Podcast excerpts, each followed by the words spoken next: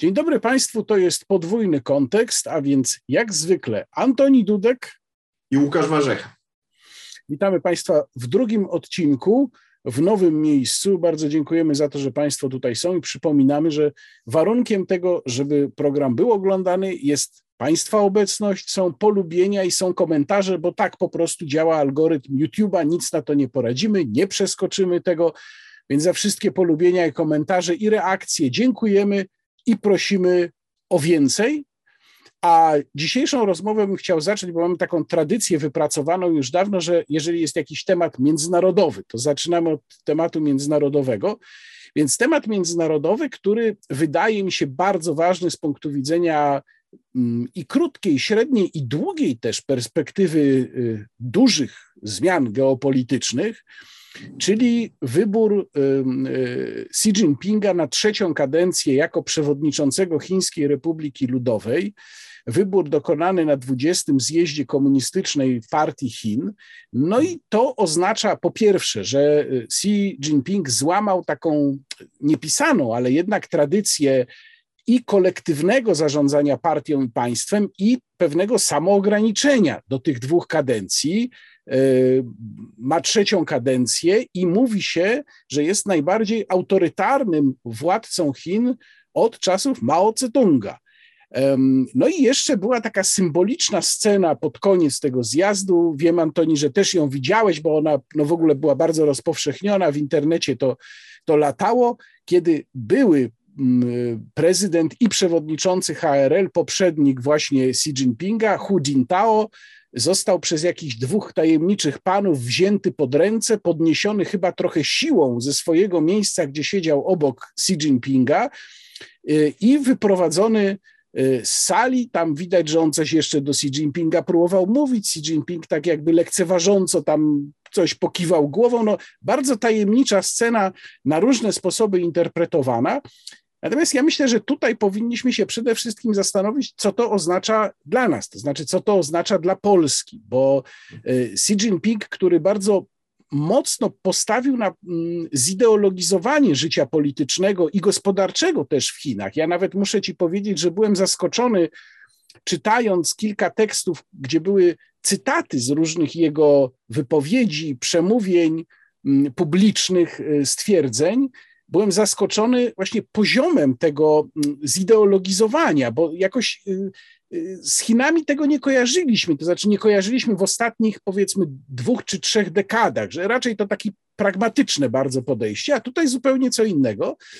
No i to jest kwestia chyba przede wszystkim odciągnięcia uwagi, w zależności od tego, jak Xi Jinping w tej trzeciej kadencji będzie działał, odciągnięcia uwagi Amerykanów w kierunku z Europy, w kierunku Azji. No i pytanie y, o Tajwan, prawda, gdzieś tam cały tak. czas się unosi.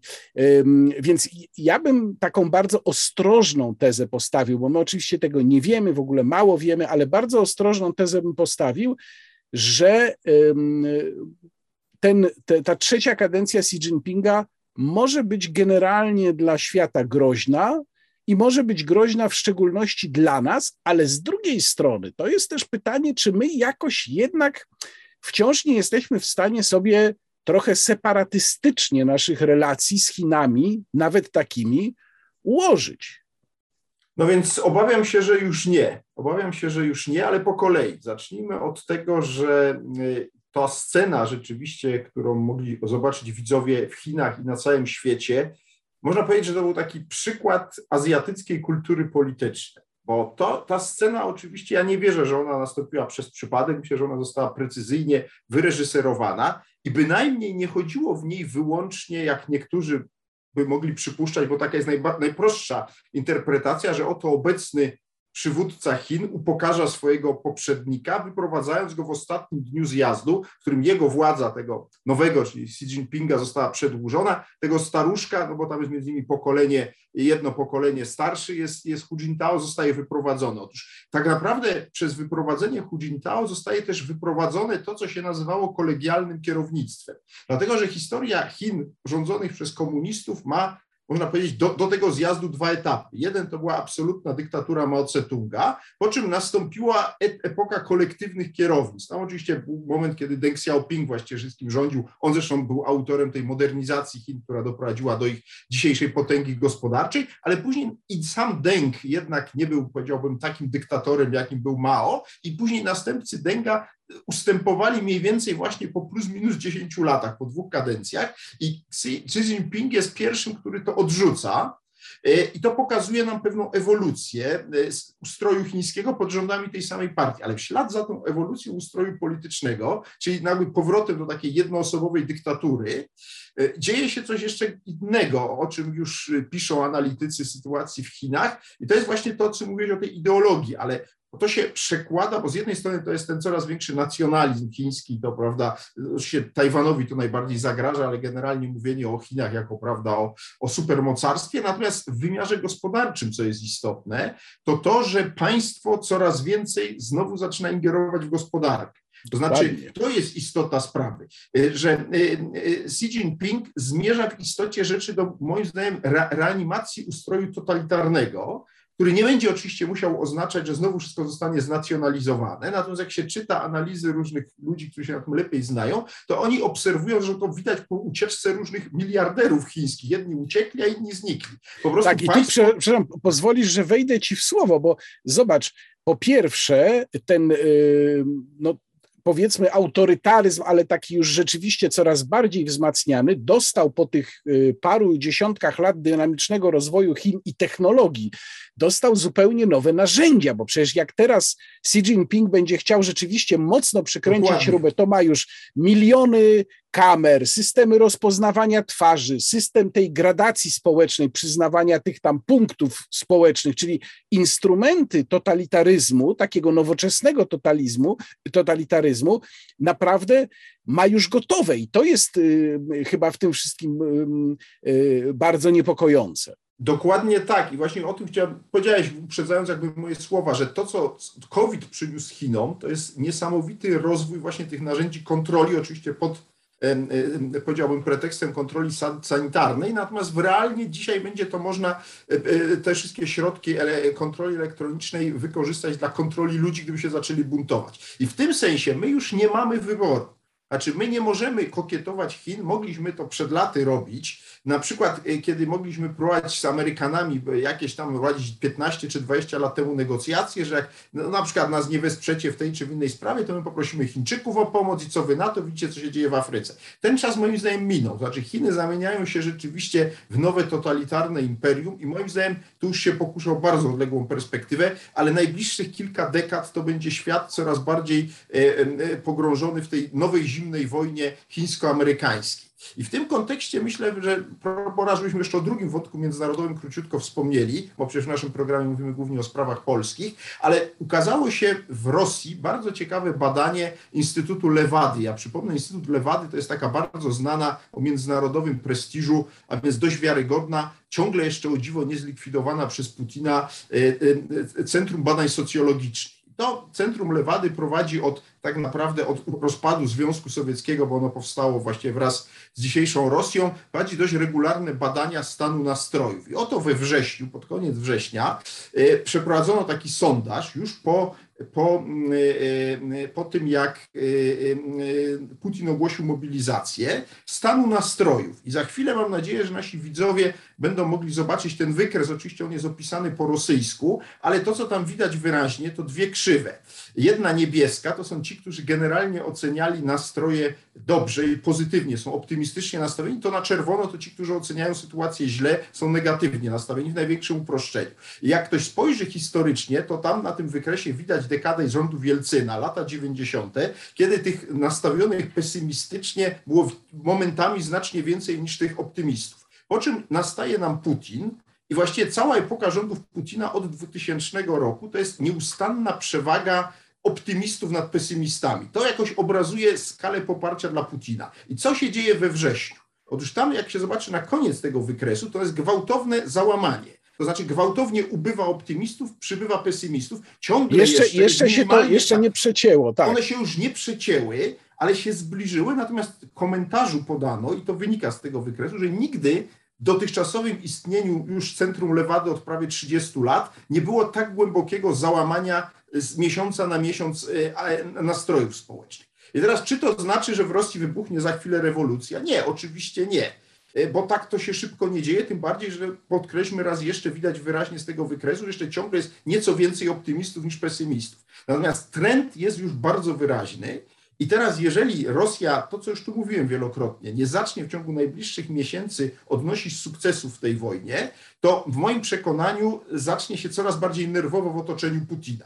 Do rewolucji tam jeszcze daleko, ale w otoczeniu Putina każdy taki kolejny sondaż będzie, że tak powiem, no, przybliżał to poczucie zagrożenia jakimś, jakimś wybuchem społecznym. I oczywiście on nie nastąpi w ciągu paru miesięcy, ale już w ciągu roku czy dwóch, kto wie, zwłaszcza jeśli nie będzie tych sukcesów. Więc w moim przekonaniu y, Putin jest naprawdę w coraz bardziej, y, powiedziałbym, położeniu takim, no, z którego, z którego no, musi wyjść jakąś ofensywą albo straci władzę. I w moim przekonaniu to jest bardzo istotne, także i oczywiście w kontekście naszym polskim, bo w tej chwili no, niewątpliwie czeka nas ciężka zima i, i te nastroje wiary w to, że Ukraińcy Ukraińcy mogą tej wojny nie przegrać, będą słabły, no bo niby oni tam sobie na tym froncie dają radę, mają e, kolejne sukcesy, ale widać też, jak ta ofensywa się bardzo powoli e, e, ukraińska rozwija i, i że w istocie rzeczy za chwilę zacznie się zima i ten front może zostać zamrożony. Prawda? No i, I właśnie. To jest wojna nerwów.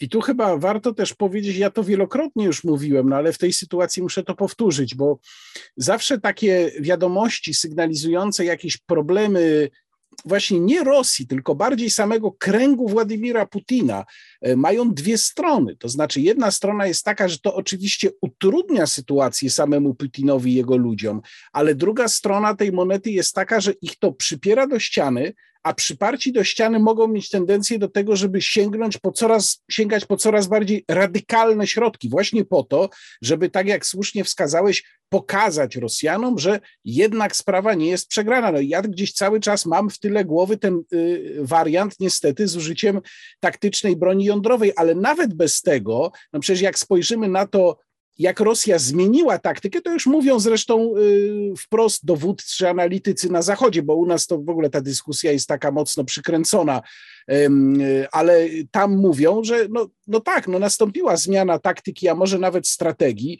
to znaczy jest masowe uderzanie w infrastrukturę krytyczną. Celem tego jest y, pogorszenie sytuacji ludności cywilnej na Ukrainie i to jest zmiana w stosunku do tego, co widzieliśmy jeszcze u schyłku lata.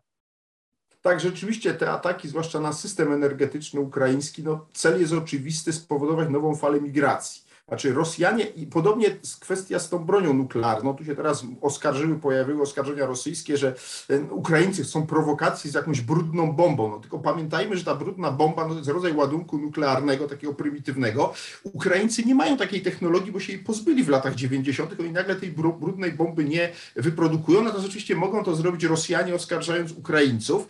Tylko, że ja cały czas twierdzę, że jeśli to zrobią, to po to oczywiście, żeby wystraszyć Zachód. To, to, to, podobnie zresztą jak ta nowa fala uchodźców spowodowana właśnie zniszczeniami w systemach energetycznych ukraińskich y, miałaby spowodować w istocie zmiękczenie stanowiska Zachodu, tylko co to znaczy Zachód? Tu powtórzę raz jeszcze. Europa Zachodnia zapewne by się wycofała już teraz z poparcia dla Ukrainy, ale to nie ona rozstrzyga. No nie Niemcy i nie Francuzi, to Amerykanie musieliby się zmienić zdanie. Ja twierdzę, że przez najbliższe dwa lata Amerykanie nie zmienią zdania. Mówię o administracji obecnego prezydenta Bidena w sprawie wsparcia e, dla Ukrainy, bo to byłaby gigantyczna i kompromitacja sobie wszyscy z tego zdają sprawę. Amerykanie już za daleko poszli. Dopiero następna administracja amerykańska mogłaby się wycofywać. Więc w tym sensie moim zdaniem Putin nie osiągnie tego, choć może wywołać nową falę e, uchodźców właśnie z Ukrainy, no niestety, która przyjdzie przez nasze terytorium, e, bo, bo, bo, bo rzeczywiście jeśli zniszczy nam system energetyczny i nagle nie będzie prądu przez całą zimę, to ludzie się będą ewakuować z Ukrainy, no to jest logiczne.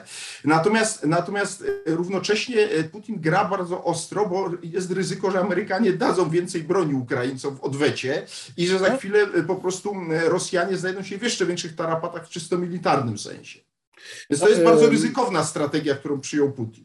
Ja, ja bym po pierwsze się jednak zastanawiał, czy wybory do kongresu w połowie listopada nie spowodują tutaj pewnie nie radykalnej zmiany, ale korekty tego kursu na taki bardziej wstrzemięźliwy. To jest jedna rzecz. Druga rzecz jest taka, że no pojawiają się już od jakiegoś czasu, ale ostatnio się zintensyfikowały informacje o tym, że no, Zachód też nie ma niewyczerpanych zasobów broni. Fabryki nie nadążają z jej produkcją, magazyny NATO są coraz bardziej puste, więc to też nie jest tak, że mamy nieskończony zasób, który możemy Ukrainie przekazywać.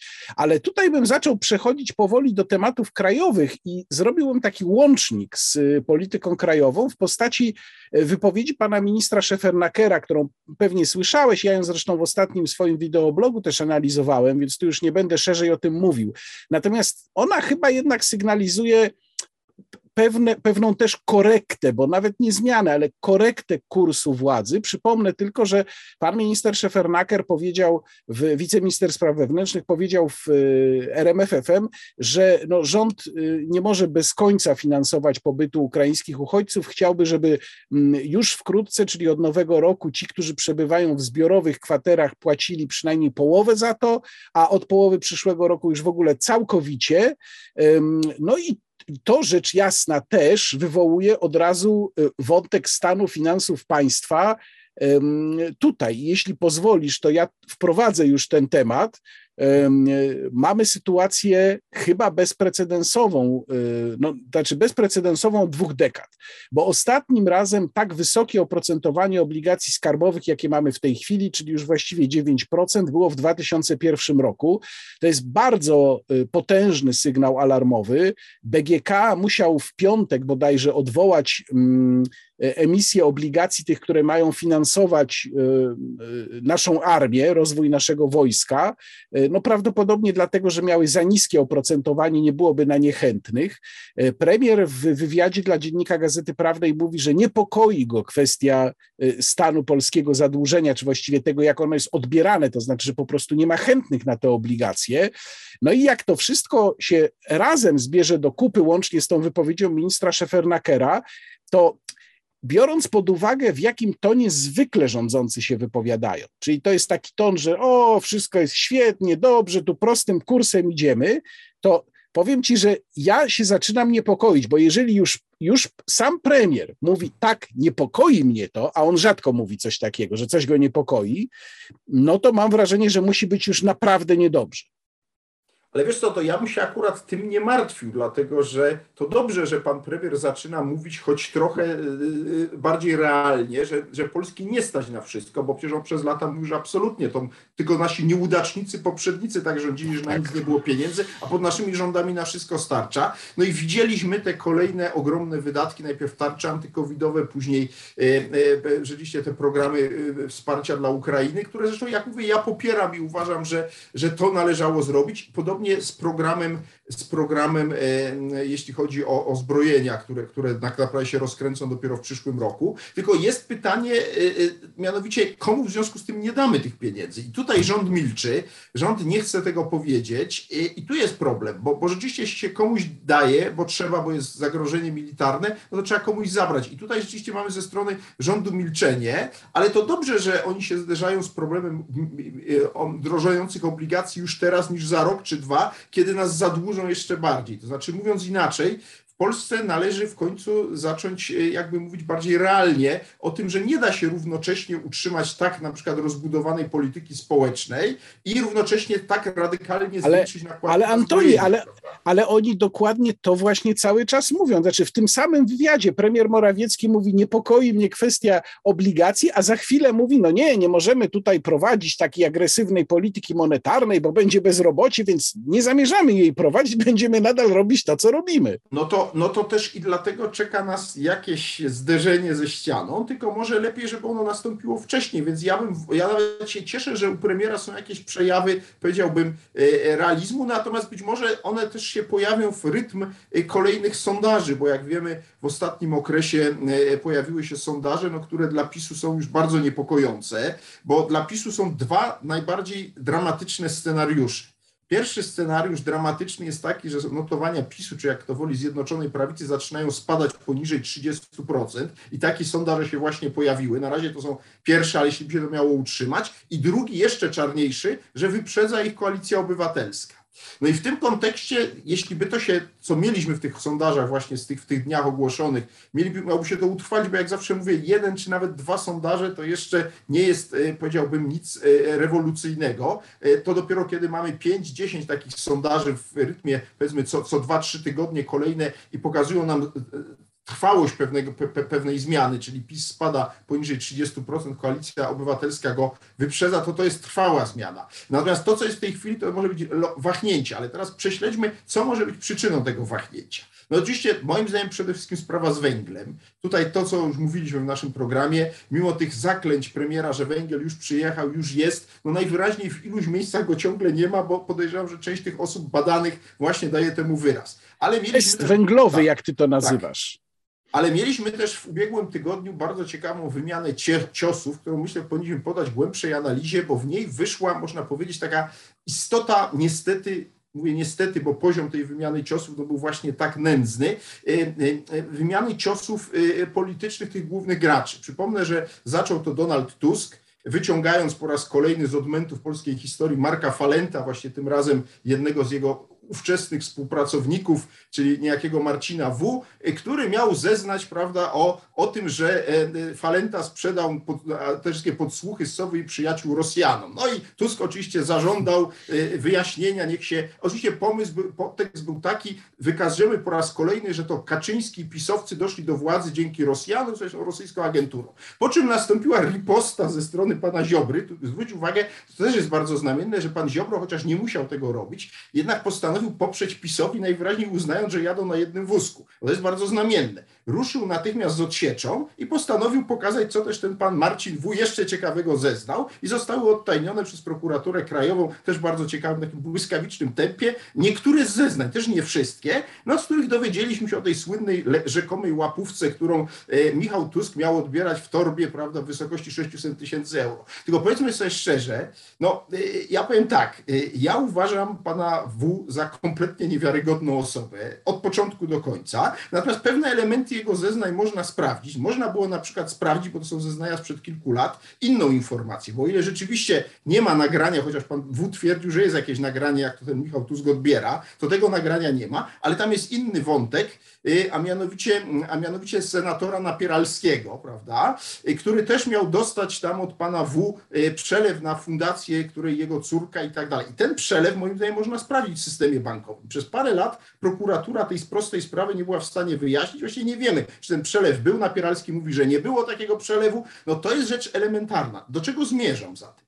Mamy w zasobach pana Ziobry podejrzewam bardzo wiele zeznań, czy to pana W, czy innych różnych dziwnych ludzi, które są przygotowywane na różne momenty i będą wyciągane i pokazywane, po to tak naprawdę, żeby zaszkodzić konkurencji politycznej. Bo jak się bliżej przejrzeć y, efektom działania pana Ziobry, to mówię, te zeznania po kilku latach powinny być najprawdopodobniej już dawno wyjaśnione. Ja zresztą podejrzewam, że one zostały wyjaśnione negatywnie, bo przecież skoro nawet tego y, Tuska juniora w ogóle nie przesłuchano, jak twierdzi w tej sprawie, znaczy, że prokurator uznał to za kompletne konfabulacje, co nie przeszkadza prokuratorowi generalnemu teraz tego odtajniać i obrzucać e, e, e, seniora Tuska błotem. No ale można powiedzieć, że Tusk sam sobie winien, skoro mówił, że pan W jest tu świad małym świadkiem koronnym, jakoś go tam zaczął uwiarygadać. Ale do czego zmierzam? No, cała ta sprawa moim zdaniem nie będzie miała ciągu dalszego w tej odsłonie, w, te, w tym wątku, natomiast będzie miała, bo nie wierzę ani w powstanie komisji sejmowej, która będzie badała, że tak powiem, czy, czy, czy, czy Rosjanie stali za aferą Falenta, ani tym bardziej komisji podsłuchowej, która, e, która, która będzie coś innego badała. Nie, po prostu żadnej komisji śledczej nie będzie. Natomiast, e, natomiast będziemy mieli do czynienia, moim zdaniem, z tego typu przez najbliższy rok wyciąganiem sobie przez obie strony z szuflad, e, powiedziałbym, różnych wątpliwej wartości oskarżeń drugiej strony, która będzie miała im dowodzić jakieś powiązania z Rosjanami. Tak. Bo w istocie tutaj... rzeczy w tej chwili tropienie rosyjskich agentów stało się naszym sportem narodowym.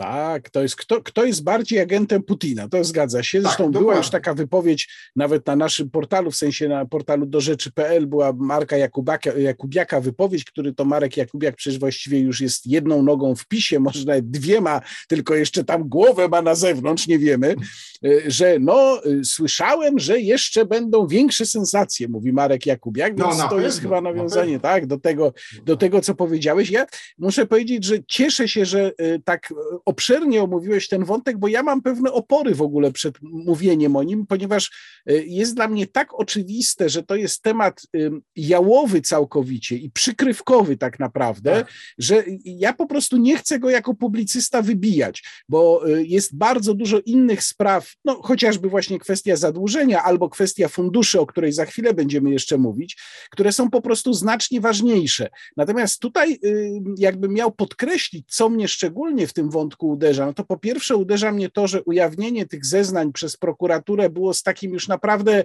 zupełnie zdawkowym uzasadnieniem, które właściwie można było odczytać tak, że prokuratura je ujawnia, bo my musimy się politycznie bronić. Tam merytorycznie tak, no tam w tym uzasadnieniu nic nie było. Tak, tak. No więc właśnie, ale także to, to widać. Dlaczego, dlaczego to jest ważne? Wiesz co, bo ta sprawa pokazała jasno, na czym polega potęga pana Ziobry w Polsce.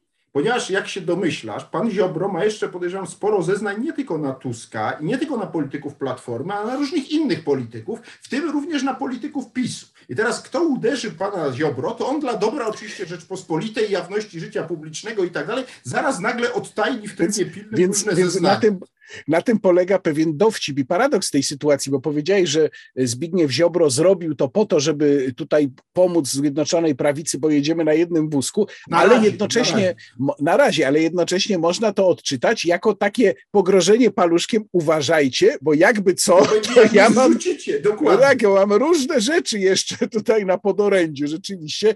Natomiast y, ta jałowość y, tej, tej sytuacji i tej historii, no jawi się przede wszystkim wszystkim w tych oskarżeniach, którymi się obie strony obrzucają, kto jest bardziej tutaj y, sojusznikiem Putina. To jest naprawdę tak jałowe i tak kontrproduktywne i nawet powiedziałbym antypaństwowe, że y, ja mam duży opór, żeby w tym y, w jakimkolwiek stopniu brać udział. I teraz, jeśli pozwolisz, to przejdę do tematu moim zdaniem naprawdę ważnego, mm, a nie w dużej mierze fikcyjnego jak ten, czy takiego powiedzmy no, czysto jałowego, czyli kwestii jeszcze e, funduszy unijnych. Mamy tutaj sytuację, mm, która mam wrażenie mm, przypomina nieco tę sytuację z e, kamieniami milowymi. Czyli wtedy mieliśmy, dostaliśmy nagle, czy ona oczywiście istniała wcześniej, ale opinia publiczna się nagle dowiedziała o tym, że jest lista obejmująca w sumie prawie 300 warunków i kamieni milowych. E, I nic nie było o tym wcześniej wiadomo, a teraz mamy sytuację, w której nagle się okazuje, że przy ustalaniu aktualnej perspektywy finansowej unijnej i podpisywaniu, ustalaniu tak zwanej ramowej umowy partnerstwa. To jest taka umowa, którą e, podpisuje Unia Europejska z każdym państwem członkowskim, która określa warunki wypłacania pieniędzy, ale już z tego regularnego budżetu. Tam jest bodajże osiem takich ścieżek wypłacania pieniędzy. Okazuje się, że tam się e, jako warunek znalazło wypełnianie celów karty praw podstawowych. I nikt o tym nie wiedział. Nie wiadomo, dlaczego to nagle jest w tej umowie ramowej, a w poprzedniej tego nie było. Y, mm, I jeszcze w dodatku, y, w tym warunku nie ma nawiązania do tak zwanego protokołu brytyjskiego który myśmy podpisywali z Unią Europejską, kiedy wchodziła Karta Praw Podstawowych, to było przy okazji Traktatu Lizbońskiego, a który to protokół brytyjski bardzo ograniczał działanie Karty Praw Podstawowych w Polsce i w Wielkiej Brytanii wtedy. No, Wielkiej Brytanii to już nie interesuje, bo jest poza Unią Europejską. I w związku z tym można wywnioskować, jak się czyta ten fragment umowy ramowej, że Unia nas może rozliczać z całej karty praw podstawowych, bez żadnych ograniczeń. No i y, teraz ja tutaj do, dokładniejszą analizę zrobiłem w swoim wideoblogu, to odsyłam zainteresowanych. Natomiast ja się zastanawiam nad jednym. Po pierwsze, Dlaczego nikt, y, zauważ, tego nie wyjaśnia? Y, rządzący próbowali kwestie kamieni milowych też zepchnąć na margines, ale było o tym znacznie głośniej niż o tej sprawie teraz. A wygląda to tak, jakby ktoś nas po prostu wsadził na minę. Znaczy, kolejny raz jest taka sytuacja, że rząd Morawieckiego, który ma pełne usta i sam premier ma pełne usta frazesów o suwerenności, o tym, że się nie poddamy, że to jest dyktat Brukseli, sam w którymś momencie przy negocjowaniu tej umowy dał im instrument, którym oni mogą teraz nas po prostu brutalnie szantażować. No, przecież to jest taki trup w szafie, że naprawdę trudno go schować, a jednak y, zastanawiam się, że dlaczego o tym od momentu, kiedy to zostało ujawnione, w zasadzie jest cisza. Zauważ, że nawet opozycyjne media specjalnie o tym nie mówią. No tak, ale opozycyjne media przez opozycję rozumiemy tą opozycję na lewo od PiSu, tą proeuropejską. Tak. No one generalnie nie są zainteresowane w tym, żeby jakby e, e, piętnować Morawieckiego, który się zgadzał za te wszystkie rzeczy, bo tak naprawdę z ich punktu widzenia Morawiecki po cichu, ale robił z ich punktu widzenia dobrą robotę, bo jak wygląda na to, im bardziej w las, tym bardziej widać, że Morawiecki grał na dwa fronty. To znaczy, co innego mówił prezesowi w Warszawie, zapewniając go, że nie odpuścimy ani o milimetr, po czym jechał do Brukseli i tam zaciągał różne zobowiązania, podpisując dokumenty, których najwyraźniej prezes nie czytał. I teraz powoli prawda wychodzi na jaw, natomiast ja powiem w ten sposób. Jakby dla mnie kluczowe dzisiaj znaczenie polityczne E, tej sprawy na rynku wewnętrznym. Ja nie wnikam w to, kto tu e, ma rację w sensie e, przestrzegania traktatu, kto wyszedł poza traktaty. Ja mówię tylko o skutkach politycznych w Polsce. Otóż jeżeli się okaże w przyszłym roku, że tak jak nie ma pieniędzy z KPO, tak nie ma pieniędzy na Fundusz Spójności, to to wywoła w Polsce trzęsienie ziemi. Bo... 70, 76 miliardów euro.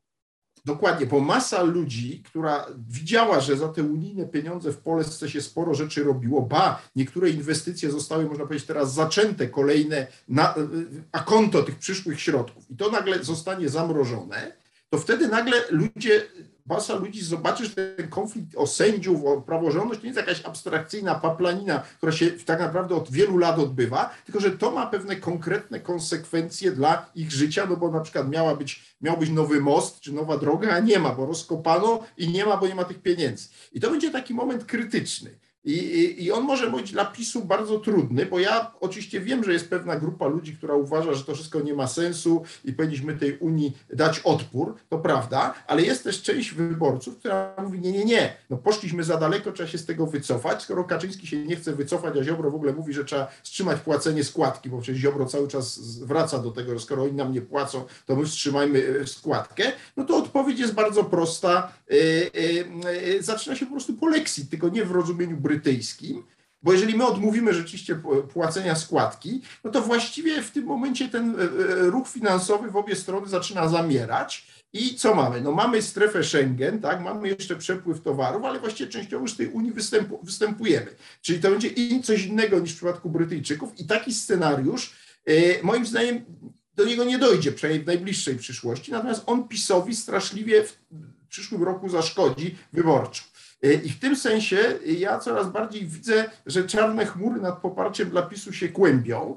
E, dziś PiS oczywiście jest silny tym, że ta opozycja jest rozbita i tam właśnie tak naprawdę nie wiadomo, kogo ci ludzie by mieli poprzeć, choć koalicja obywatelska łapie oddech, bo jeżeli ona rzeczywiście by na trwałe przekroczyła 30%, to, e, to Tusk już nie odpuści wtedy, bo on już poczuje krew Kaczyńskiego. Natomiast to jeszcze kolejne sondaże pokażą. Natomiast jedno jest pewne w tej sprawie premier Morawiecki grał na dwa fronty i teraz się to wszystko wali, więc to, o czym mówiliśmy tu już wielokrotnie, perspektywa, e, że tak powiem, pozbycia się Morawieckiego tym razem za zdradę, rysuje się, zdradę, że on zdradził, prawda, interes PiSu, Polski, e, e, rysuje się coraz bardziej realnie, no pod jednym warunkiem, że będzie ta większość, o czym już tu wielokrotnie mówiliśmy, żeby odmołać Morawieckiego, bo, bo to, czego nie wiemy, to to, co się dzieje na tym, o tych okolicach PiSu, wśród tych różnych posłów, których symbolizuje Paweł Kukis, który raz mówi tak, raz mówi inaczej, natomiast no, będą kolejne głosowania i on będzie musiał się zdecydować, czy on jest jednak bardziej po stronie opozycji, czy obozu władzy, podobnie jak wielu innych posłów. Czyli inaczej mówiąc, z każdym tygodniem będzie coraz bardziej nerwowo, bo od wiosny przyszłego roku zacznie się już ustalanie list wyborczych. Y, no i to będzie oczywiście, to będzie oczywiście problem. Zresztą nawiasem mówiąc, to będzie też problem partii, o której tu rzadko mówimy, co nasi słuchacze też podnoszą, że, że o niej nie mówimy, no, czyli o Konfederacji. Tu odnotujmy, że doszło do zmiany prawda, lidera jednym z członów Konfederacji. Pan Sławomir Mencen został liderem partii Korwin. No i zdaje się, że zaczął się konflikt, bo on zaczął podważać dotychczasowe ustalenia wewnątrz Konfederacji co do podziału list a to może wróżyć tym, że Konfederacja się rozleci, bo jeśli się panowie nie dogadają w tej kluczowej sprawie, a to będzie oczywiście oznaczało całkowicie nową architekturę na prawej scenie e, strony no politycznej. I, i, I wtedy również e, większe szanse chyba dla Zbigniewa Ziobry, nawet gdyby startował e, samodzielnie. Tylko ja przypomnę w kontekście Pawła Kukiza, że sędziów pokoju jak nie było, tak nie ma. Jest projekt pana prezydenta i z tym projektem się nic dalej nie dzieje. No i tu jest pytanie, do którego momentu Paweł Kukiz będzie chciał to żyrować i będzie udawał, że wszystko jest w porządku pomiędzy nie no, ja Prawem i Sprawiedliwością. oświadczenie, że on, że on przestał popierać, dopóki właśnie nie będzie, to on już nie głosuje razem z PiSem, więc zobaczymy, ponieważ y, przyjdą kolejne głosowania, będziemy zobaczyli, czy on dotrzymuje słowa, czy znowu zmienił zdanie, bo masz rację, ustawy o sędziach pokoju nie ma, a zarazem upłynęło ultimatum, które Kukiz dał, że to ma być do końca września, bo jak nie będzie do końca września, to on już głosuje razem z opozycją. No więc zobaczymy. No, pytanie, co z innymi posłami, posłami, bo być może prezes Kaczyński ma jakiś pomysł na pozyskanie jakichś innych posłów, e, e, o których jeszcze nie wiedzieliśmy, ja, może oni jeszcze, jeszcze, nie wiedzieli, że będą popierać rząd, a teraz będą popierać rząd. Je, jeszcze słowo taki, no nie wiem, polemiki trochę może z tobą, bo mm, ty wspomniałeś o kwestii sędziów wymiaru sprawiedliwości w kontekście funduszy, ale ja zwracam uwagę, że jeżeli ta teza, którą postawiłem, no a tak wynika moim zdaniem z dokumentu, jest prawdziwa, czyli kwestia tego, że e, w sprawie funduszy i to wszystkich ośmiu ścieżek, dlatego że y, tak by wynikało z wypowiedzi Marka Lemetra, dyrektora y, generalnego w Komisji Europejskiej zajmującego się funduszami, który powiedział, że te, ta kwestia karty praw podstawowych odnosi się do wszystkich ośmiu ścieżek wypłacania pieniędzy, czyli to nie tylko chodzi o fundusze spójności. Gdyby tak było, to wtedy już nie mówimy o warunku wyłącznie ograniczonym do systemu sądowego. Mówimy o mnóstwie innych spraw, łącznie na przykład, nie wiem, z dostępnością aborcji, ze związkami partnerskimi albo nawet ślubami homoseksualnymi, no bo to wszystko w ramach interpretacji rozszerzającej można tak naprawdę wywnioskować z odpowiedniego tak zwanego tytułu karty praw podstawowych. No i to już stawia rząd w, w naprawdę bardzo trudnej sytuacji, mm, no bo sam, jak powiadam, zgodził się na ten instrument i chyba jeszcze to jeszcze chyba tak nie dotarło za bardzo również do zwolenników Prawa i Sprawiedliwości, co tak naprawdę się tam wydarzyło. I jest pytanie, kto bezpośrednio odpowiadał za te negocjacje. No, mam tutaj dwie osoby, które przy tym na pewno pracowały, tylko nie wiemy, która konkretnie, czyli mamy Konrada Szymańskiego już zdymisjowanego, zdymisjonowanego, yy, mamy pana ministra Budę, który tam w różnych momentach odpowiadał też za negocjacje unijne, no mamy samego pana premiera. Ktoś politycznie ponosi odpowiedzialność za to, że ten no zapis jest taki, a nie inny. Być może odejście ministra Szymańskiego nam się wyjaśnia przez to, co powiedziałeś, bo za chwilę premier premier Morawiecki powie, że to minister Szymański go wprowadził w błąd, bo on już to rozumiał zupełnie inaczej, prawda? Bo to już Morawiecki też się będzie próbował jakoś bronić, bo jeżeli nie, no to następny na liście po Szymańskim jest Morawiecki. Co do ministra Budy, no nie wiem, no może jego też można prowadzić w roli kozła ofiarnego, ale to jest, on jest za mało atrakcyjny w tej roli. Skoro nie Szymański, to musi być już premier. No, już jeden konstytucyjny minister w tajemniczych okolicznościach, bo to nie jest dla mnie jasne, dlaczego Szymański właściwie podał się do dymisji, to nie zostało jasno powiedziane, no ale można się domyśleć, że to jest właśnie prawdziwa przyczyna, że oto nagle się okazuje, że polski rząd zaciągnął jakieś zobowiązania, a które twierdził, że nie zaciągał, a teraz oto one się objawiają. Czyli inaczej mówiąc, ja mam takie poczucie, że narasta chaos, bałagan i pewna mgła wokół tego, jak wyglądają relacje Warszawy z Brukselą, tylko że, jak mówię, dopóki to się sprowadza do słów różnych polityków, to nie boli. To zaczyna boleć, jak nie ma kolejnych pieniędzy, zwłaszcza z Funduszu Spójności, bo Krajowy Plan Odbudowy to miały być tak zwane ekstra pieniądze, prawda? A Fundusze Spójności to jest coś, do czego Polacy się przyzwyczaili od 2004 roku, bo w Polsce jest mnóstwo miejsc, gdzie widać, jak te środki zostały wydane i dzisiaj mamy ileś rozpoczętych inwestycji, które no nie wiadomo, czy będą miały ciąg dalszy. I to jest ten moment, w którym naprawdę e, Pola wielu Polaków się będzie musiało zastanowić, e, e, w jakim kierunku chce iść, czy w kierunku obrony naszej suwerenności, której Unia, co tu kryć, nas pozbawia, bo taka, taka jest istota tego aparatu, czy też zwłaszcza, że nie udało się Polsce zbudować żadnej koalicji, która by to powstrzymała, bo zwróć uwagę, że przecież tutaj e, cały ten konflikt e, z Brukselą, no nie słychać o Trójmorzu, prawda? To mogło być taką regionalną jakąś grupą, żeby wspólnie występowało tutaj na, na posiedzeniach Rady Europejskiej. No te wszystkie wysiłki wzięły w łeb, jak przychodzi co do czego, to, to właśnie każdy tu gra na własną rękę. No i w tej sytuacji, w zderzeniu z Komisją Europejską, polski rząd stoi na, przed wyborem albo iść w kierunku coraz wyraźniejszego polexitu, albo zacząć zacząć naprawdę iść na ustępstwa, żeby te pieniądze zdobyć, bo obywatele, bo obywatele y, będą coraz bardziej rozczarowani. Tak podejrzewam, czy jakaś część tych obywateli, która liczyła na te pieniądze.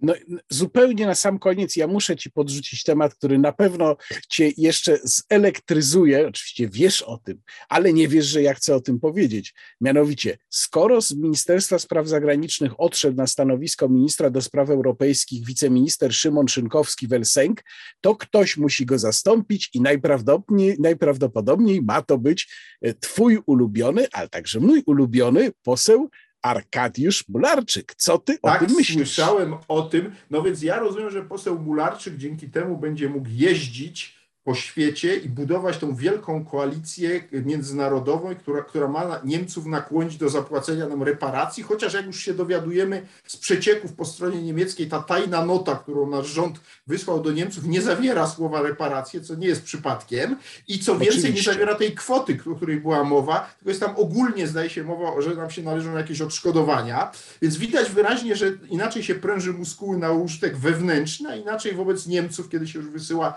e, dokument, natomiast ja myślę, że to dobrze zrobi posłowi Mularczykowi, kiedy on pojeździ i zobaczy, bo on zresztą już o tym wie, no ale teraz będzie musiał, że tak powiem, w praktyce to realizować, bo kiedy się mówi w telewizji, no, że musimy zbudować poparcie dla naszych roszczeń, no to, to, to, to, to jest ogólne stwierdzenie. Natomiast kiedy przyjdzie do budowania tego poparcia, to on zobaczy, jakie świecie jest poparcie dla naszych, skądinąd, żeby była jasność, uzasadnionych żądań, bo chciałbym powiedzieć jasno, Polska poniosła e, w czasie II wojny światowej kosztem Niemiec ogromne straty i to nie ulega wątpliwości. Szkopuł w tym, że nigdy nie byliśmy w stanie zbudować takiej koalicji, żeby nam e, e, chciano to zwrócić i dzisiaj po tym polityce PiSu ja nie widzę szans na zbudowanie takiej koalicji, co widać już świetnie, bo mija kolejnych parę tygodni od czasu, jakśmy wystąpili z tym żądaniem i ja śledzę, czy w świecie ktokolwiek się odezwał z poparciem dla tego, tak? Polska słusznie wystąpiła, należy się. Cisza zapadła wobec tego grobowa, także poseł Mularczyk jako wiceminister będzie miał naprawdę dużo pracy, żeby gdzieś tą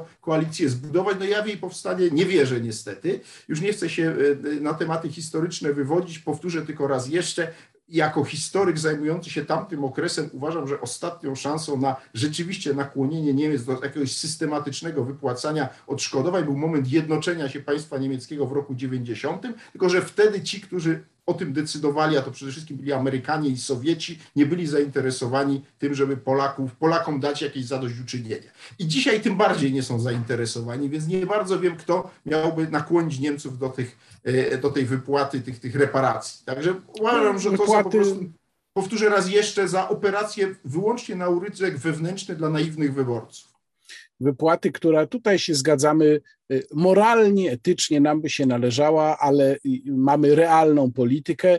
I jeszcze y, na koniec, w ramach pewnej synergii na kanale, ponieważ wspominałeś tutaj o wyborze Sławomira Mencena na przewodniczącego partii Korwi, to zapowiadam, że mm, w czwartek w cyklu Rozmowa Niekontrolowana, jeżeli nic się oczywiście nieprzewidzianego nie wydarzy, Sławomir Mencen będzie tutaj właśnie na kanale y, moim gościem. A za dzisiaj już Państwu dziękujemy. To był podwójny kontekst czyli jak zwykle Antoni Dudek i Łukasz Warzecha. Zapraszamy na kolejny program za dwa tygodnie. Do zobaczenia.